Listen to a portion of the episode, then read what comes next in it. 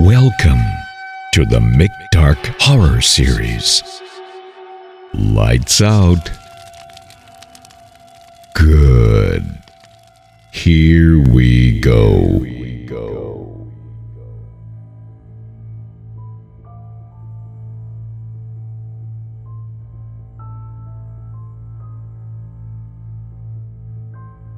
My friends, I've heard many sad and gruesome stories, with many their own sad ghosts and goblins and beasts to match.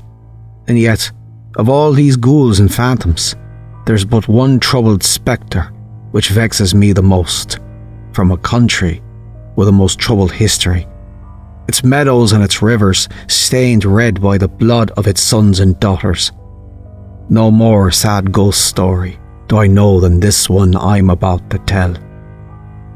My friends, have you heard the legend of the Banshee? It's a simple word in English, and in its native Irish, it's no more complex than that.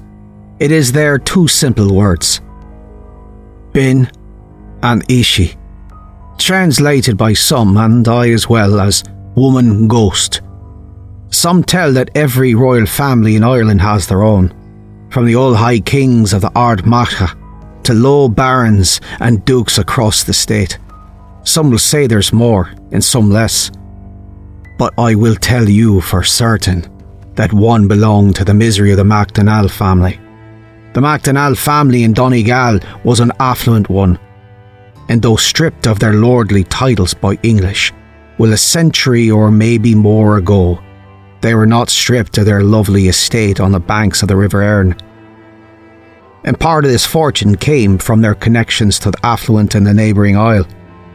One such connection leading to their youngest daughter, Susanna, being wed to a fine man of standing by the name of Arthur Worthwick.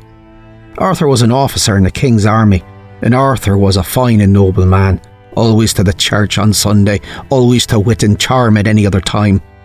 He was right and gentle, and when news of the war in Europe called him away from his beautiful estate, he was remorseful, only to leave young Susanna.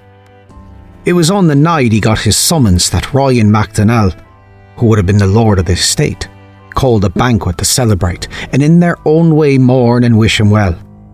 It was the following night that it was finally all in order.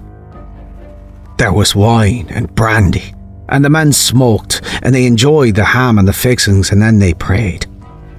The servants all took turns congratulating Arthur as they brought out each course, and Betty MacDonald, the lady of the estate, cried there at the table. Susanna would save her tears for the privacy of her own room later, after Mrs. MacDonald rolled the tipsy old lord up the stairs to his chambers. And by faint candlelight, each servant began to remove the dishes. Arthur and Susanna walked arm in arm, and at his door they kissed and professed their own prayers and hopes in that moment, and Arthur retired.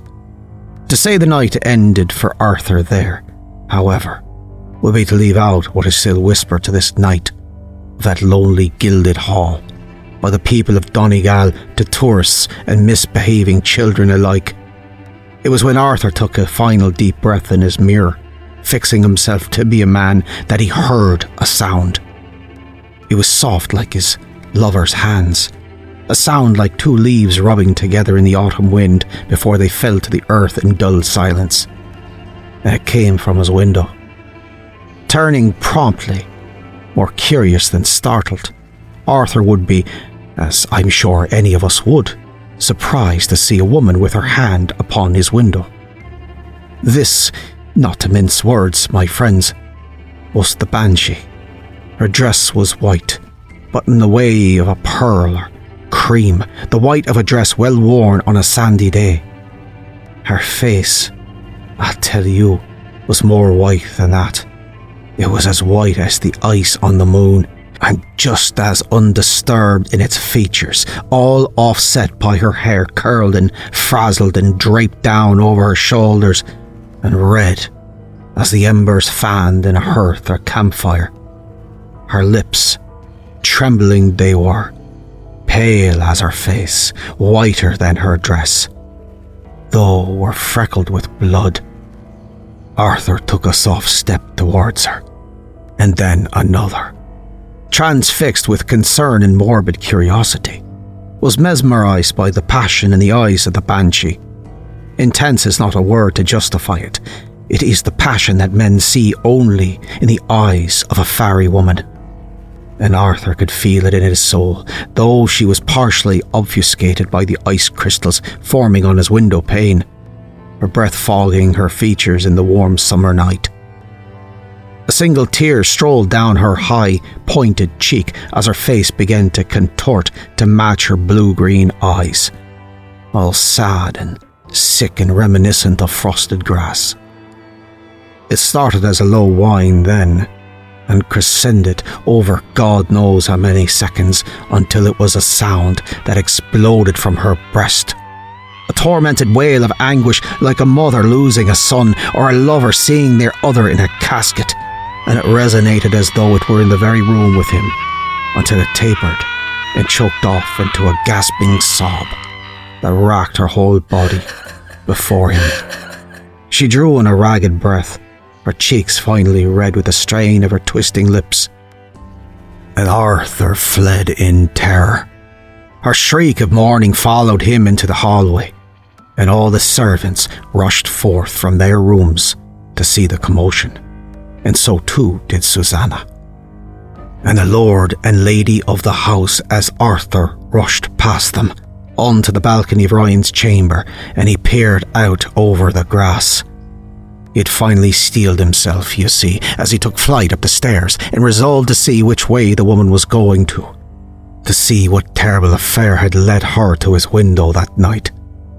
When he failed to see her there, he gathered the hounds and the most trusted hands and a torch and spent until the early morning hours scouring the river bank and the fields of the estate.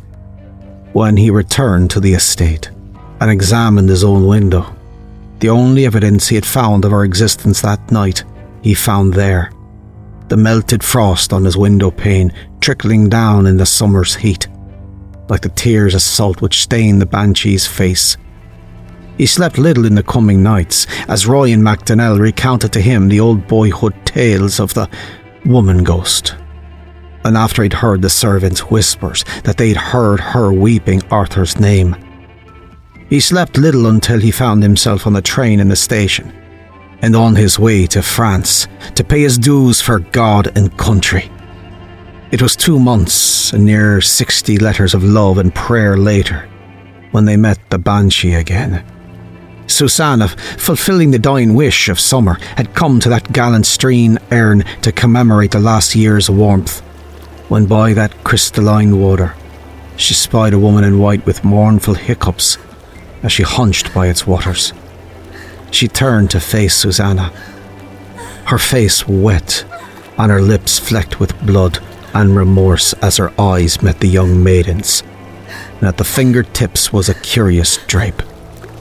Wandering nearer the soar of the river, she would find her own Arthur's finest shirt, and trailing from it into the water and away into oblivion was a crimson trail. The banshee took a breath in and moaned it outwards again as she shook her head in apology and returned to her grim task at hand. And Susanna, from shock and understanding, collapsed there at the riverside, to be found by her mother later. It is a curious wonder men have over the power the banshee holds. Some would have you believe she holds command over the very sway of life and death itself, and chooses the unfortunate to die young. Others are sympathetic of the woman ghost, think her more a portent of the news of the inevitable and little more. No man wonders what became of Arthur Worthwick, however. On that self same night, brave to his last, he led a suicide charge over the trench towards the German line. But no sooner did he clamber over the mound of earth to the open air of sweet Flanders did it come to a halt. A Gewehr emptying its chamber and its bullet coming to a direct halt in poor Arthur's heart like the look in the banshee's eyes had done so many nights before. He stumbled backwards into the trench, slumped against the wall of earth, and lips speckled bloody, Arthur died. Many of his men followed his example in no man's land, in all the British Isles were so much the less. All across the glen and countryside, all the farmers and townsfolk of Donegal heard the crying of a single woman alone. Poor Susanna, comatose, succumbed to fever and sorrow many days following. And but one woman could be heard, with Arthur's name on her lips, a fresh bundle of clothes in her hands as she made her solitary funeral procession across the Farry Hills and the banks of the Erne. No one watched from their windows, and no one opened their door. They all knew just too well who was mourning tonight. And so, my friends, take heart to a tale that offers you no caution. When you hear her in the night, do not run, and do not be afraid from that most lonesome of phantoms, and do not curse her or foul fate for the meeting. I ask you, take off your hat for her. Say a prayer to God Almighty. Go to your home, and I ask you, pour a glass of your favourite whiskey, and say but one note of thanks to God that your name be not Arthur Worthwick.